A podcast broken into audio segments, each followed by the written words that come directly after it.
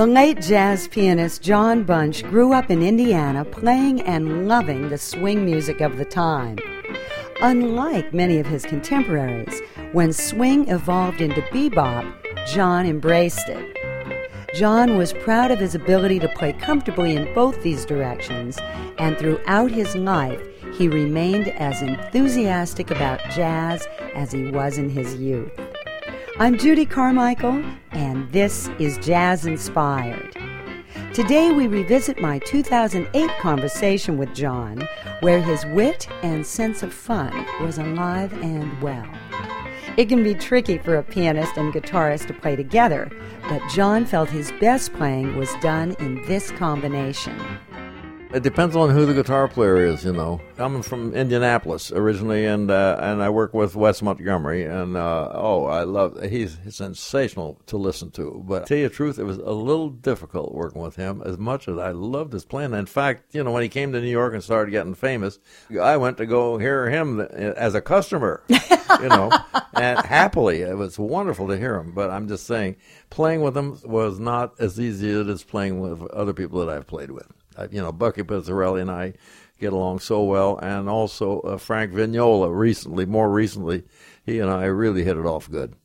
Now, what makes a guitar player for you someone you really enjoy playing with? How can you describe I, it? I don't know. Maybe maybe it's just a matter of we agree on chord changes. That's a, that alone. That, that alone is a fantastic thing that you find somebody that plays a chord a chord instrument like a guitar you're I mean I'm playing a chord instrument and he's playing a chord instrument and you find that you're playing all the changes all the same changes. I know it's a surprise. And never have any any differences. so that's great. Well, you've worked a lot with Bucky. And because yeah. you've had a group that you've done a lot of things with. Yeah, we made a lot of records with Bucky and Jay, Jay Leonhart on bass, and a lot of them, you know. I guess we must have made 15 or 16 records, the three of us mostly called they're called different different things. It was called New York Swing. Then it was later uh, uh, called the Manhattan Swing. We have a record out called Manhattan Swing. Then it was called Bucky Pizzarelli Trio. And it was called the John Bunch Trio. it's a very democratic group. It sounds like uh, you keep doing that. That is funny.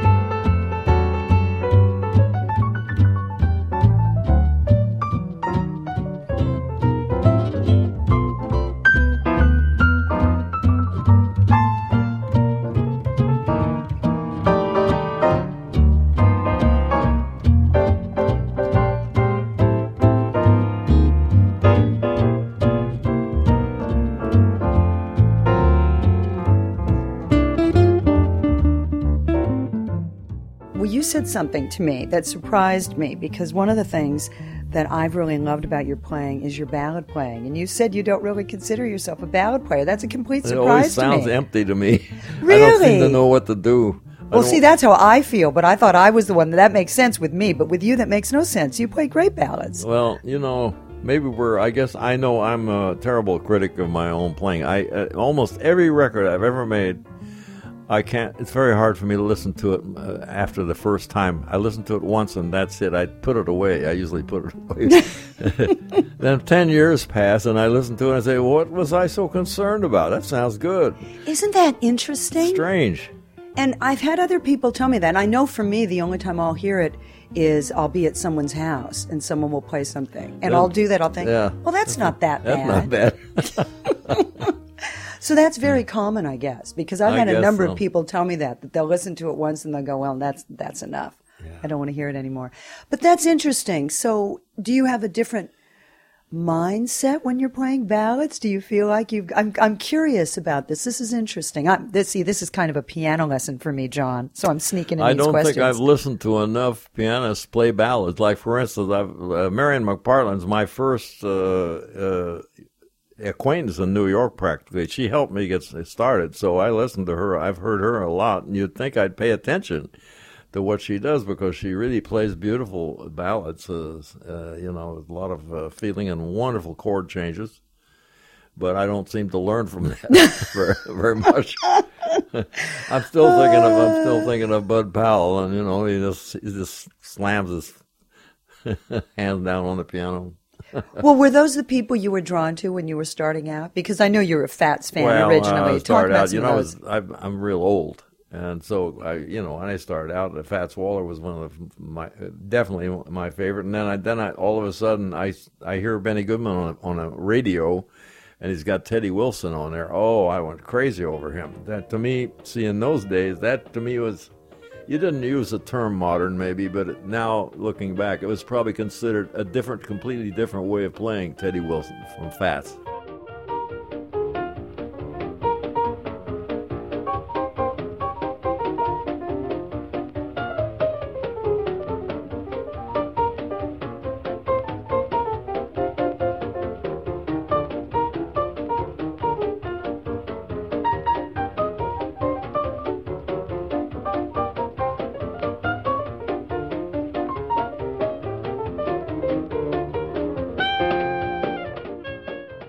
Love Teddy Wilson. So then I started trying to play like Teddy Wilson, you know, deliberately. I'd let, play records over and over and over and over and, and try to imitate him, you know. And you learn a lot that way, as you know. You know, that's how you learn. At least that's how I learned at the beginning.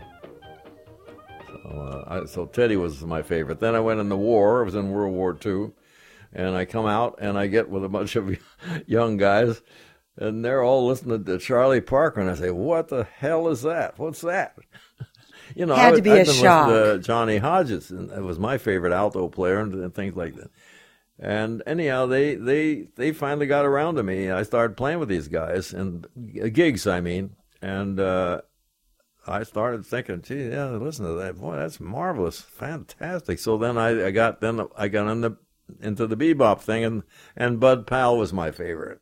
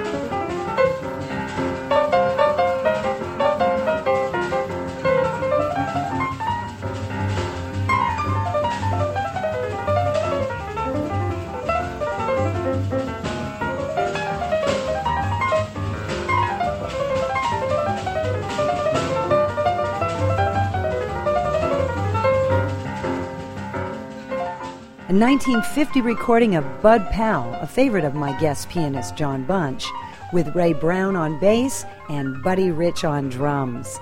I'm Judy Carmichael, and this is Jazz Inspired. And Hank Jones, who I still I became friends with later, who's still alive and playing well, terrific. And so, anyhow, those were my favorites, those two, and, and probably still are. You know, I never got a bebop. Never, I never got tired of bebop. It just, I just love love hearing good good players play that way.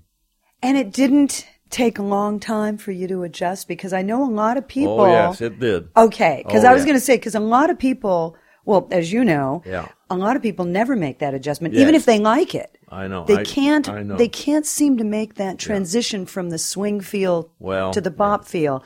Yeah. And and talk about that. I mean, how did you navigate that? Because it's it's fascinating talking to you because because in one way of your age, you were growing up as jazz was growing and and actually going through these changes. Yeah, it was very difficult to make that change. You're right. When I got out out of out of the service in 1945, then uh, like I say, I got with the young guys playing that kind of music. Uh, and I'm it's, it's the influence of Teddy Wilson was still with me. It was tough to. Uh, it's it's, a whole, it's such a different style from from Teddy Wilson. But I, don't misunderstand me. I I heard an old, old Teddy Wilson record the other day, and I'm thinking, I, oh man, that's great. He was sensational. So I never, I'm, I'm nothing against the, the the other guys at all. I think they're sensational. They still do. Fats Waller, all of them. Well, that really, I think the best of them it really ages well. It doesn't yeah. doesn't sound old fashioned when you listen to a great yeah, Fats no, or Teddy you know thing. Hank Jones the same way. I've heard him. I've heard him play by himself. He plays beautiful. He's I can I've never really talked to him about influences, but I know that he must be influenced by the same. Probably has some of the same influence. I'm sure because uh, I can hear Teddy Wilson in his playing too.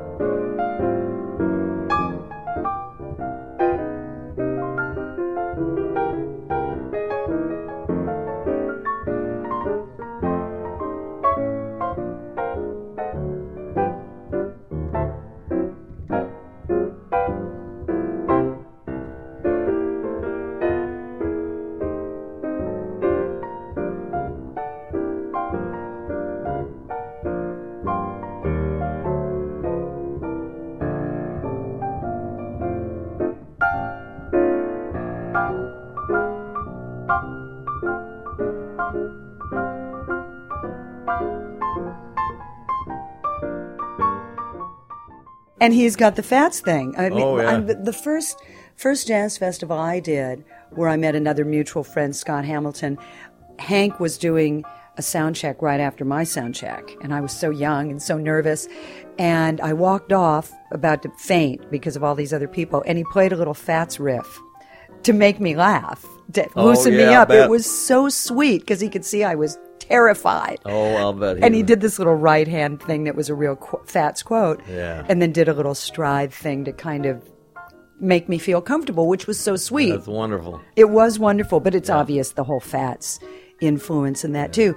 But I know I had someone say to me many years ago when I was doing something like Handful of Keys and some real hardcore bop guy, I can't even remember who it was, came in and played a bit of Handful of Keys and said, How do you make that swing? Because he played it with a bop emphasis. Oh. So it sounded really funny. It didn't yeah. swing. Oh, I see. And so it's, I've thought about this ever since and thought it'd be, it's a hard thing to explain because people ask me the difference of the shift in the feel of it. Is it can you kind of explain how you accomplish that? Because it's a very different feel. It's not just a harmonic thing as people think. It's where you're placing the accent and all of that. Well, I just think it's a matter of listening. I mean, like I say, those young fellas, we uh, we all. Uh, uh, it was it was in Indiana. I'm originally from Indiana, Muncie, Indiana, and we had a uh, a kind of a bebop band. They wanted me to join because the piano player they didn't care for too much. So uh, I didn't really fit in very well, but uh, being around them so much and the styles that they played, and on they and we all uh, a uh, room together in a great big farmhouse. The guy, and we each had our own bedroom and, and bathroom. It was fantastic. So we were playing. We were together a lot, playing the same. Uh, they brainwashed me. if I, I heard, I heard so much, you know, Charlie Parker and Dexter Gordon and all that whole uh, gang. That's all I ever heard. That's all they ever played. They certainly didn't play any any Benny Goodman or anything like that. And uh, it wore off on me, and I got to where I sort of liked it, particularly Bud Powell. I thought he was just absolutely. I still do. I watch him on YouTube sometimes. The same. I I can play play the tune over and over and over, and I just I don't know. There's something about him, and he's looking around. It's like Ahmad Jamal is another favorite of mine. It has been for many years. Uh, they can play play like that and then look around. Oh, oh well. Anyhow, I admire that. but you liked it right away when you heard it. I'm curious because no, you said Bebop, you did. I mean, uh, uh, Bud Powell. No, I definitely I didn't know. You it, didn't like it, no, at first. It took no, a while. No, I missed I missed the whole Teddy Wilson approach of nice full left hand, you know, and everything. Well, it's interesting. I asked because I think a lot of people are scared off from jazz because I have people tell me that all the time and they'll say, Oh, I don't really like jazz. And I always, I'm saying this for our listeners because hearing from someone like you that it took you a while, it took some listenings and then now you're crazy about it. And that was the way it was for me. Although I have to say Bud Powell I liked right away. I, I went a little crazy on Bud Powell.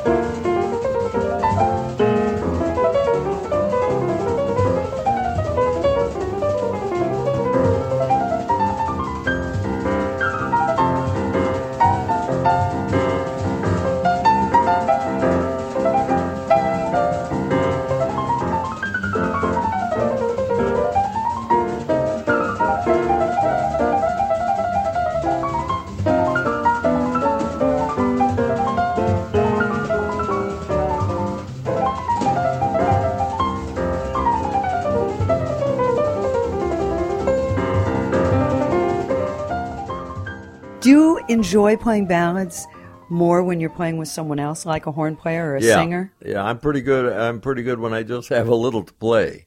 Like with the guitar, I uh, I I think I'm, I, I play. Sometimes it's just single finger, but you know, uh, if with feeling, I think you can accomplish a lot that way. Particularly if you got the if you got the guitar player playing nice behind you.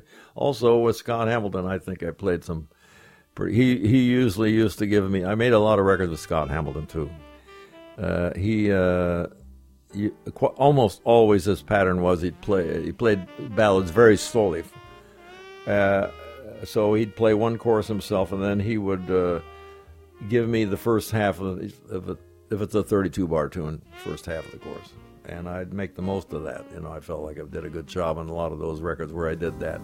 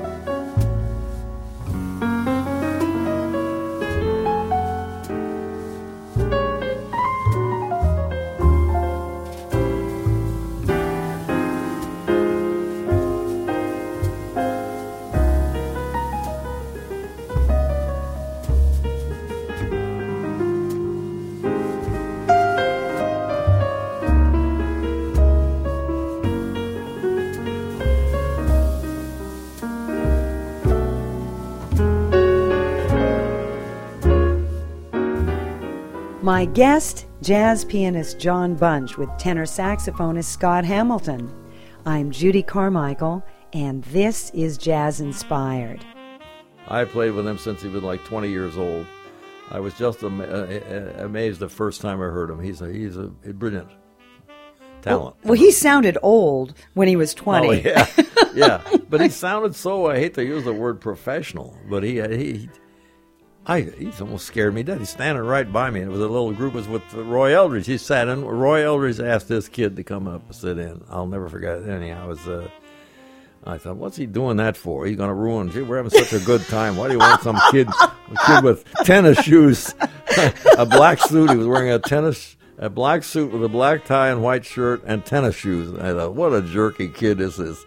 And Roy asked Until him to I play. him play. Oh, that's so funny. You know, you're reminding me because when I first came to New York and we first met around the same time, Roy asked me to play, to sit in. And I went up and introduced myself and said, uh, I'm from California and I'm friends of Harold Jones and I play stride piano. And he said, uh, prove it. You know, Roy, prove it. He Oh, goes, there. this chick, he goes, play Handful of Keys. This chick thinks she can play. And I remember the band looked at me and was so angry. And so you're, and so apparently he did this all the time because the band did. They looked and they were like, "Oh, Roy, we don't want her to play." And it was the same thing, except I wasn't in a suit and tennis uh. shoes. I was in a little sundress from California, and looked like you know, like I didn't look like I was going to get up and play stride. like no, Yorker. No, no, no. Sophisticated. No, no. I mean, it was summer, and I remember I had a little barrette in my hair, and and Roy just, I mean, that was Roy. He'd never heard me play. At least he knew Yeah, Scott could yeah. play, but he said, I guess he figured he was calling my bluff, and if I couldn't play, I wouldn't have. But uh, he was always doing things like that, I guess. Yeah, Scott was very good. At, uh, he, he learned. I think he learned from being with Roy. I mean, he didn't. Wouldn't, he could just come and sit in with him. I don't know if we he probably worked a, a one nighter once with with him, but I think he learned to let talented people come and sit in.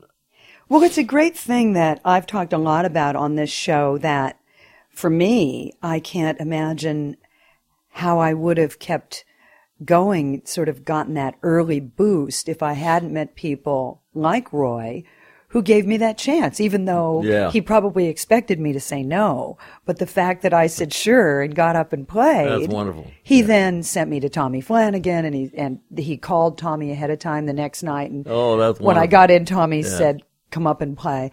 And by asking, you know, it does kind of give you a little bit pat, a big pat on the back oh from your gosh, heroes. yes, certainly, yeah. And I don't think people, well, the, the setting's different now. I mean, you've seen all the changes. What's the biggest changes you've seen over the years in jazz besides stylistically? Well, in by terms of far the, the biggest business? change was during war- the war years. You know, like I like I said, and that wasn't just me uh, that that noticed that change. You know, I had some of the some of the guys that I was with in the war. Uh, uh, one of them was a trumpet player. We were prisoners. You know, I was a prisoner of war over there in Germany, and and one of my best, friends, who I'm still in touch with, a trumpet player.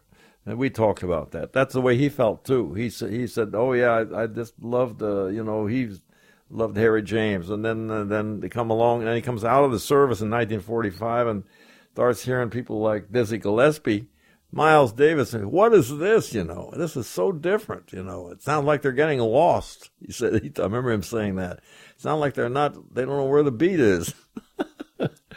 It had to be a shock. Music changed. Uh, po- popular. It was called popular music, Mm. uh, I guess, or called swing in those days. And uh, yeah, that that was a big radical change in in, in the jazz music. It was during those years, I'd say, for, so 41 through 45, right in there. It had to be such a shock because not only are you coming back from the war, which is its own shock to come back and go through this huge experience, but then as a jazz musician, everything's changed. I can't imagine what that must have been like. And I mean, it makes sense to me that a lot of people Oh, wouldn't it have been able to adjust Yeah, because it would have that's just, right. it makes sense. Yes. Even if they wanted to, it'd just be such a radical That's shift That's true. Yeah. and so quickly. Now, I read that you learned I, in in the typical way that if you look something up online, it's really wonderful. You can find it, but they will have these short, short bits of information that really don't fill in any of the blanks. And it said that when you were prisoner of war, you learned how to arrange big band music. Oh, I don't know. Maybe I, I don't recall. No, I just love that line. I thought they made it like it was some sort of it's possible, you know, I suppose. music school. You know, uh, there was a period. The, the first uh, three months of my uh, being a prisoner of war, uh, we we did have the YMCA would send us uh, music paper, and musical instruments, and we had a band and all that. Yeah, and uh, there was hardly anybody that could write. Uh, oh, the the uh, arrangements we had were what they call stock arrangements. You know, uh, you could we played a lot of that stuff. We played. Can't think of that. I can't think of some of the. Well, they're pretty good. Some of them are pretty good, like Benny Goodman style or swing arrangements.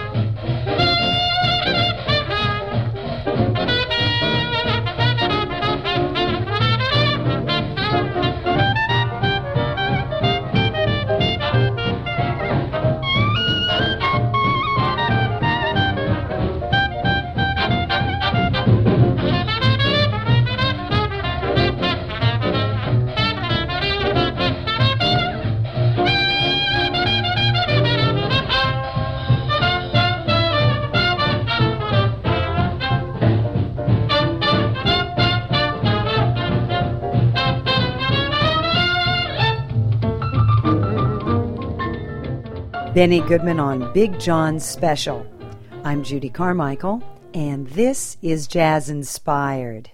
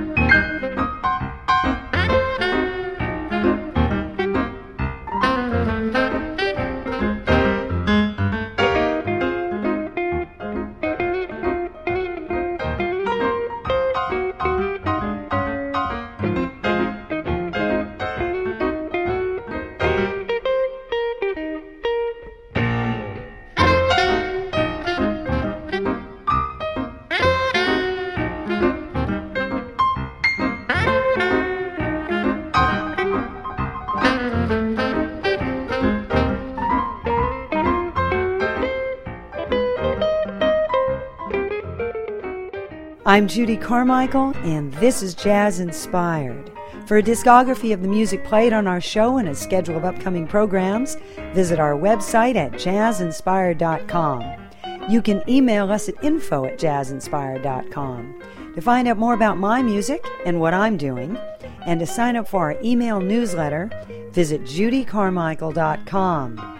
My guest is jazz pianist John Bunch. a copy and an arrangement uh, just by playing the record over and over and over many times uh, of uh, "Things to Come" by uh, by um, Dizzy Gillespie's big band back. But that's when I, after the war was over. I'm in college at Indiana University, and I and I, I wasn't taking lessons. In fact, they wouldn't accept me in music school in those days. It's, Why? I couldn't uh, read well enough. I wasn't. Uh, the, the the standards were so different then. You know, It's all about classical music. yeah, and ironically, that very school now is one of the leading jazz schools where you can get a degree in jazz there, of course. Uh, but in those days, it was really a dirty word. That's interesting Yeah. too, because there's so many great musicians who come out of Indiana too. I mean, it's Yeah. almost Oh, yeah. freakish Sure. when you start J.J. Johnson and the uh, and the Montgomery brothers know a lot of people. Yeah. Absolutely. Well, you learned how to arrange then listening to records the same way you were learning how to play, as you were saying, listening to things over and over. But even arranging had to be very different because when you came back from the war, now you're arranging in a very different way. It's not the Benny Goodman band. No, no. But I never got very. Uh, I I was a nat. You might say I think I was a natural at that at writing arrangements. It's just that it took me so long. You know, I, I got later came to New York and got acquainted with people like uh, Torrie Zito and uh, and uh, Al Cohn and people like that, Neal Hefti. And I mean, they can write an which arrangement that would take me a month to write, they could write overnight. They could write write that whole thing overnight, like a, like you're writing a long letter. So I'm I'm so slow at it that it was too too much. The piano playing came so easy for me, and I just uh, born lazy. Yeah, never changed very much. I don't think that's true. I don't think that's true. Well, that, I've made that remark uh, back in uh, uh, Tipton, Indiana, a little time, farm town where I grew up and, and took took my first lessons. And I, uh, some years ago, went to the uh, reunion out there, and I met the guy who had a, a dry cleaners un- that was underneath our apartment upstairs on the second floor. He said, John Bunch, you drove me crazy with that beating your foot. He says that you, you dri- play, play by the hour beating your foot, you know, playing along with records a lot. And, and uh, my teacher said, you gotta, gotta have rhythm in your playing. You gotta beat your foot. oh, that's funny. said, you drove me nuts with that. That foot of yours, bang, Ah. bang, bang on the floor. Well, you had a jazz teacher, not a classical teacher. Yes. Somebody was talking about jazz. Yeah. And what was he teaching you then? Was he, he teaching? taught me the uh, the uh, he, all he taught me was the uh, he taught kids very good with kids. I couldn't wait to go take a pic, take a lesson from him. George Johnson was his name. Uh, he taught me the lead line of of a standard sheet music, and then the chord symbols, and uh, no no piano. Uh, you know, I never learned the piano music. oh, you so didn't. I learned how to. He just uh, t- showed how to play the chords, and uh, using the uh, the um, vocal line at the top. You know, there's three staves on Right, standard sheet right. music, and uh, and uh, and then he developed showed it you know style to play. A, a Oh, he did? piano style. Oh, that's and how interesting. to improvise on it. And within a year, you know, I was pretty good at it. That's fascinating. So he was teaching you specifically how to play jazz, Yeah. read chords, and all of that, which is a great advantage because Well, most I- teachers aren't going to teach you to how be to a, lead line. star pupil at the age of thirteen, I guess, and uh, he he got permission from my my my mother to uh, to take me on his gigs, and said I'll I'll break him in. I'll show him how to play with other musicians, and that was wonderful. You know what a what a wonderful ah, thing that. That's fantastic. play along with them and make them, you know, try to make them sound good and all that stuff. Little tricks like that.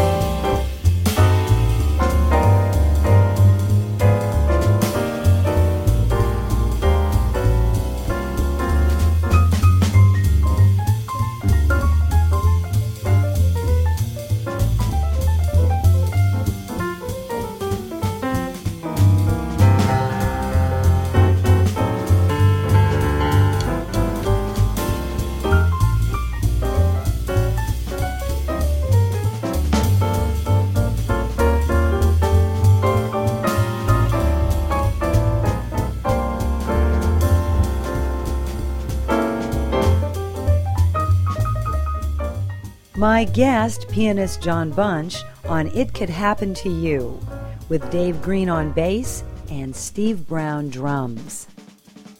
Well, what for you? It's a funny question, but it just occurred to me because you are enjoying such a long career and still are. What's the best thing about being a jazz musician? It's a funny question because we know all the bad things about being a jazz musician.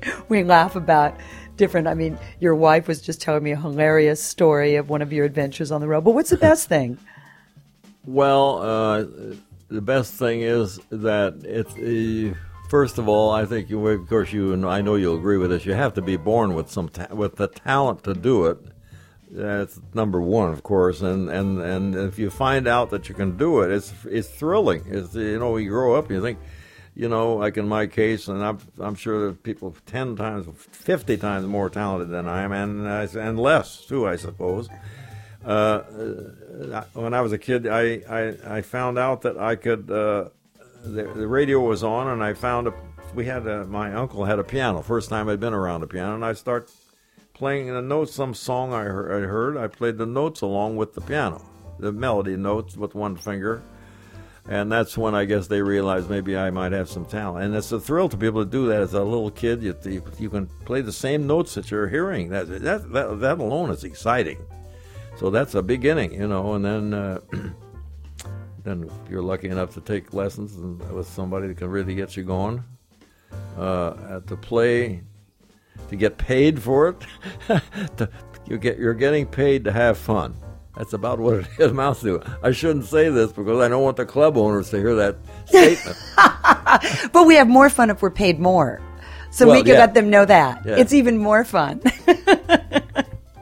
but that that's what it is. I think you're you're you're doing something you can't wait to get to work.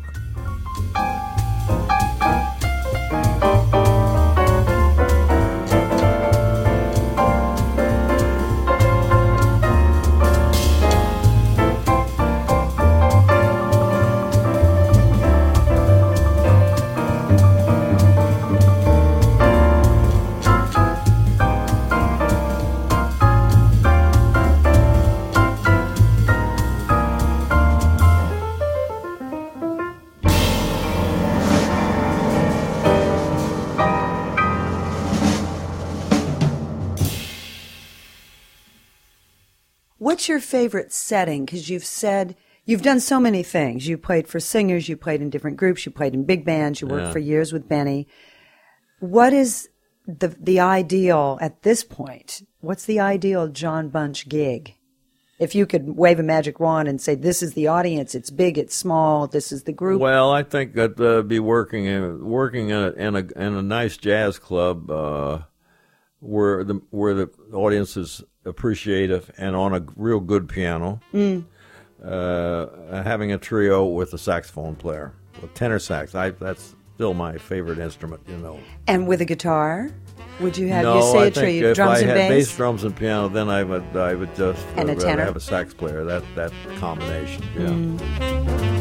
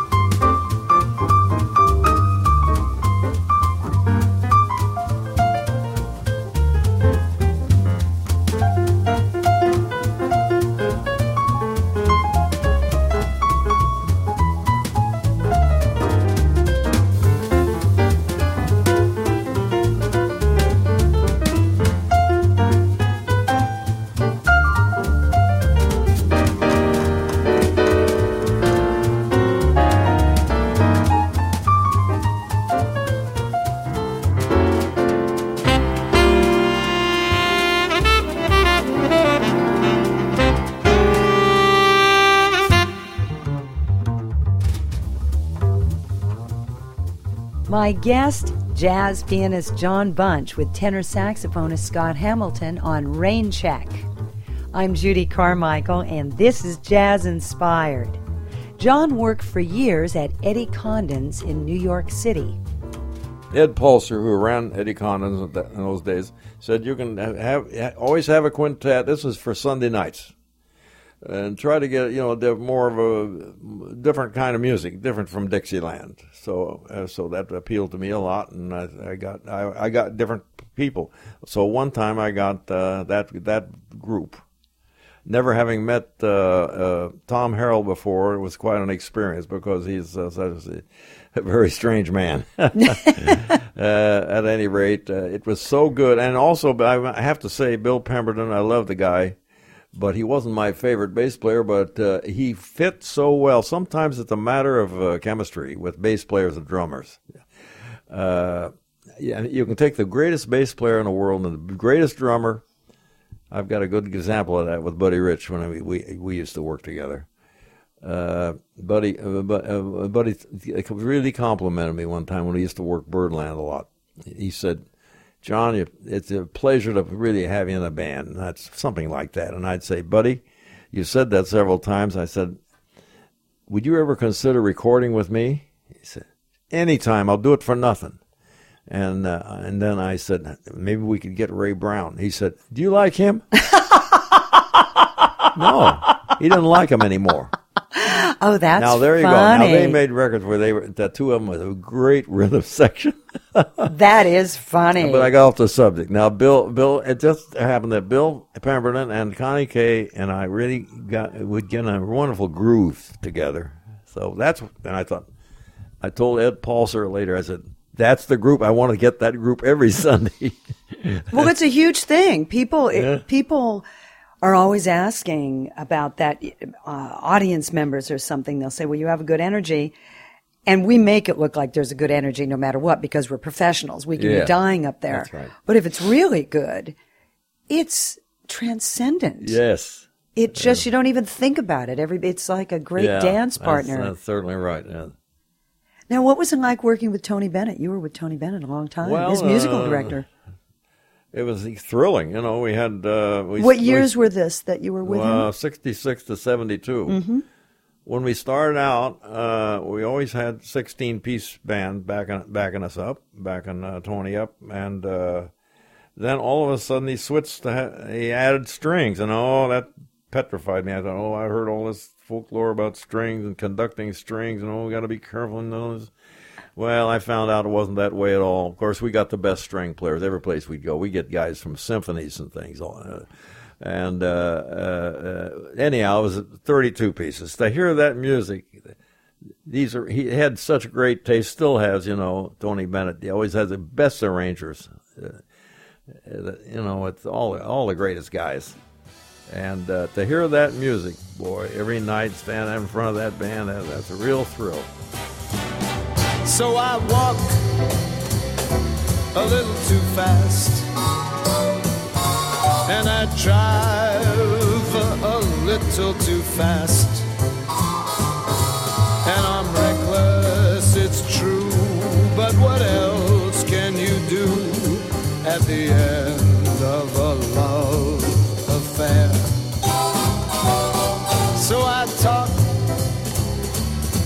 little too much.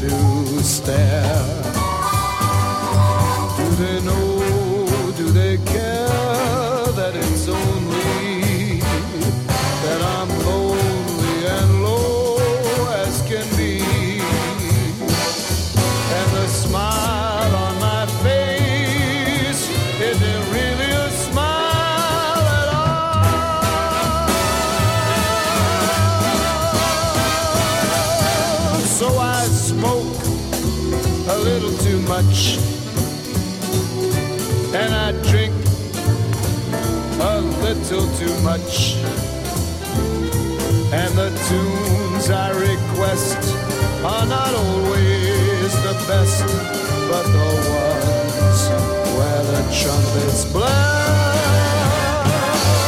So I go at a maddening pace, and I pretend that it's taking a place.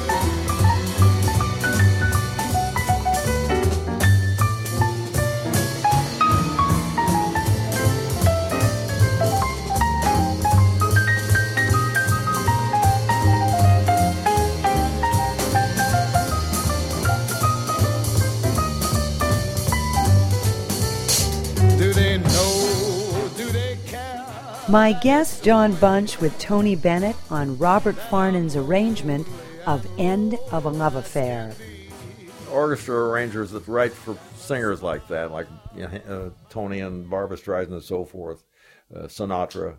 Uh, uh, you know, they they kneeled down to Robert to Robert Farnon was the king. They always said that. You know, I know Johnny Mandel, all of them. Why was he so special? What did that? What did arrangers like about him? Nobody knows why. He just is a. It, he's almost self-taught too. That's a really incredible. When I heard that, he doesn't. He doesn't go by the rules. He's, he's sort of the Duke Ellington of string writing. That's what I call him. Uh, he's. Uh, he was uh, like uh, that song that I mentioned, "The End of a Love Affair." If you can figure out what those changes are coming out of the bridge, I never could figure it out. I don't, I don't know what it is. They're probably wrong. You know, that's what somebody said about Duke Ellington's uh, Duke's. Uh, take a look at Duke's uh, score, and if you stop, stop at, at one point where all the whole orchestra is playing, and analyze that chord, it's wrong. it's wrong. but it sounds good. But it goes by so fast. Who cares? Who cares? Exactly.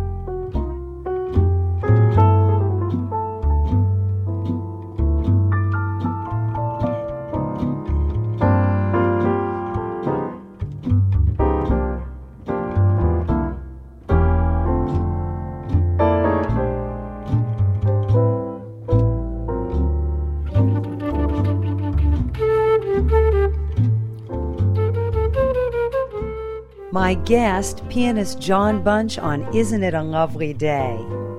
John is pleased that he has been able to play in so many different styles of jazz.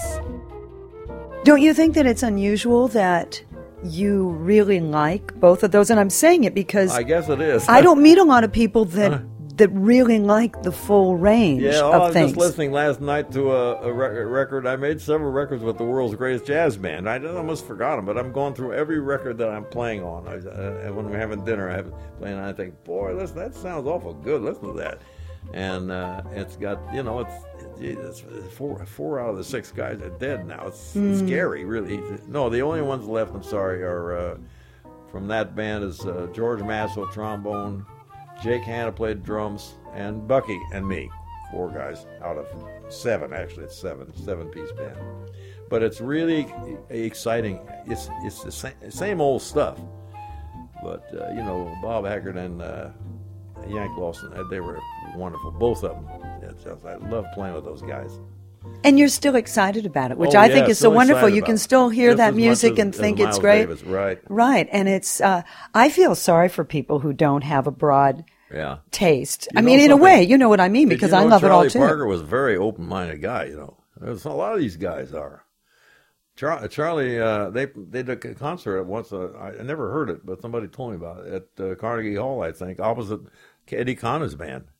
Bird played uh, some some of those songs with his group. yeah, So That's Condon's- yeah. fantastic. I don't think Connor could do could play Giant steps. John Steps. I don't think so. Take a while. It'd take a while. That'd take a while.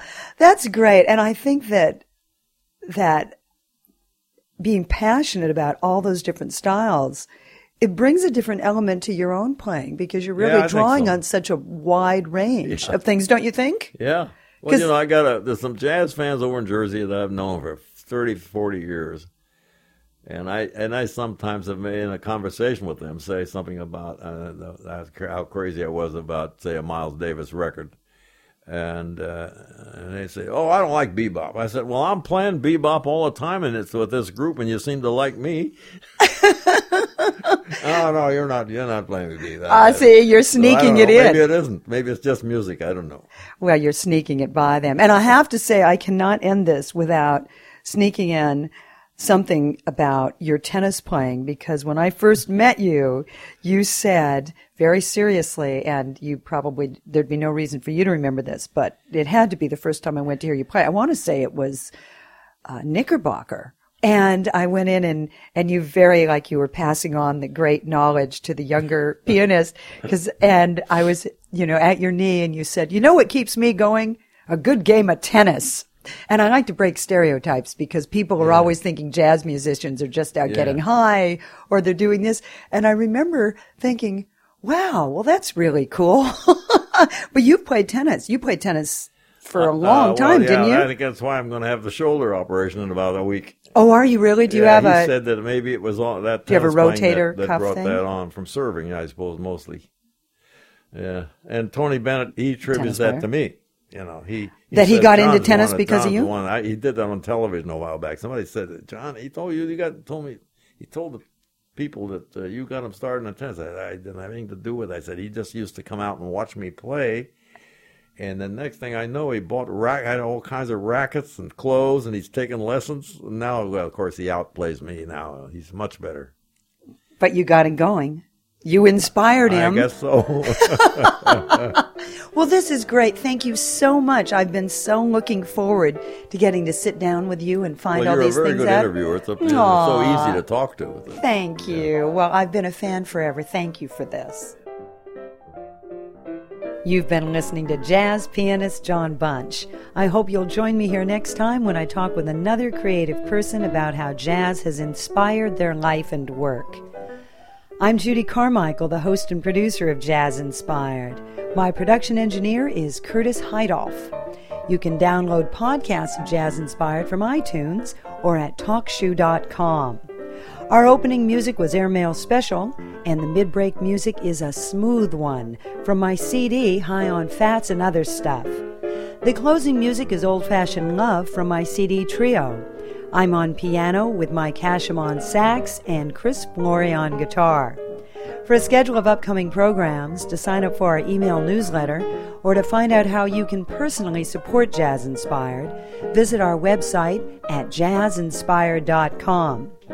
You can email us at info at jazzinspired.com. To find out more about what I'm doing in my music, visit judycarmichael.com. Special thanks to Stephen Linda Plotnicki, Gilda and Henry Block, the Walsh Family Foundation, and our webmaster Megan Lewis. Judy Carmichael's Jazz Inspired is made possible with generous support from our listeners and from Steinway and Sons. Additional support is provided by the American Hotel, Sag Harbor, New York. Visit online at theamericanhotel.com. And from Jazz Festival Brazil, Brazil's largest jazz festival presented in eight cities across the country. Visit jazzfestivalbrazil.com.br for more information.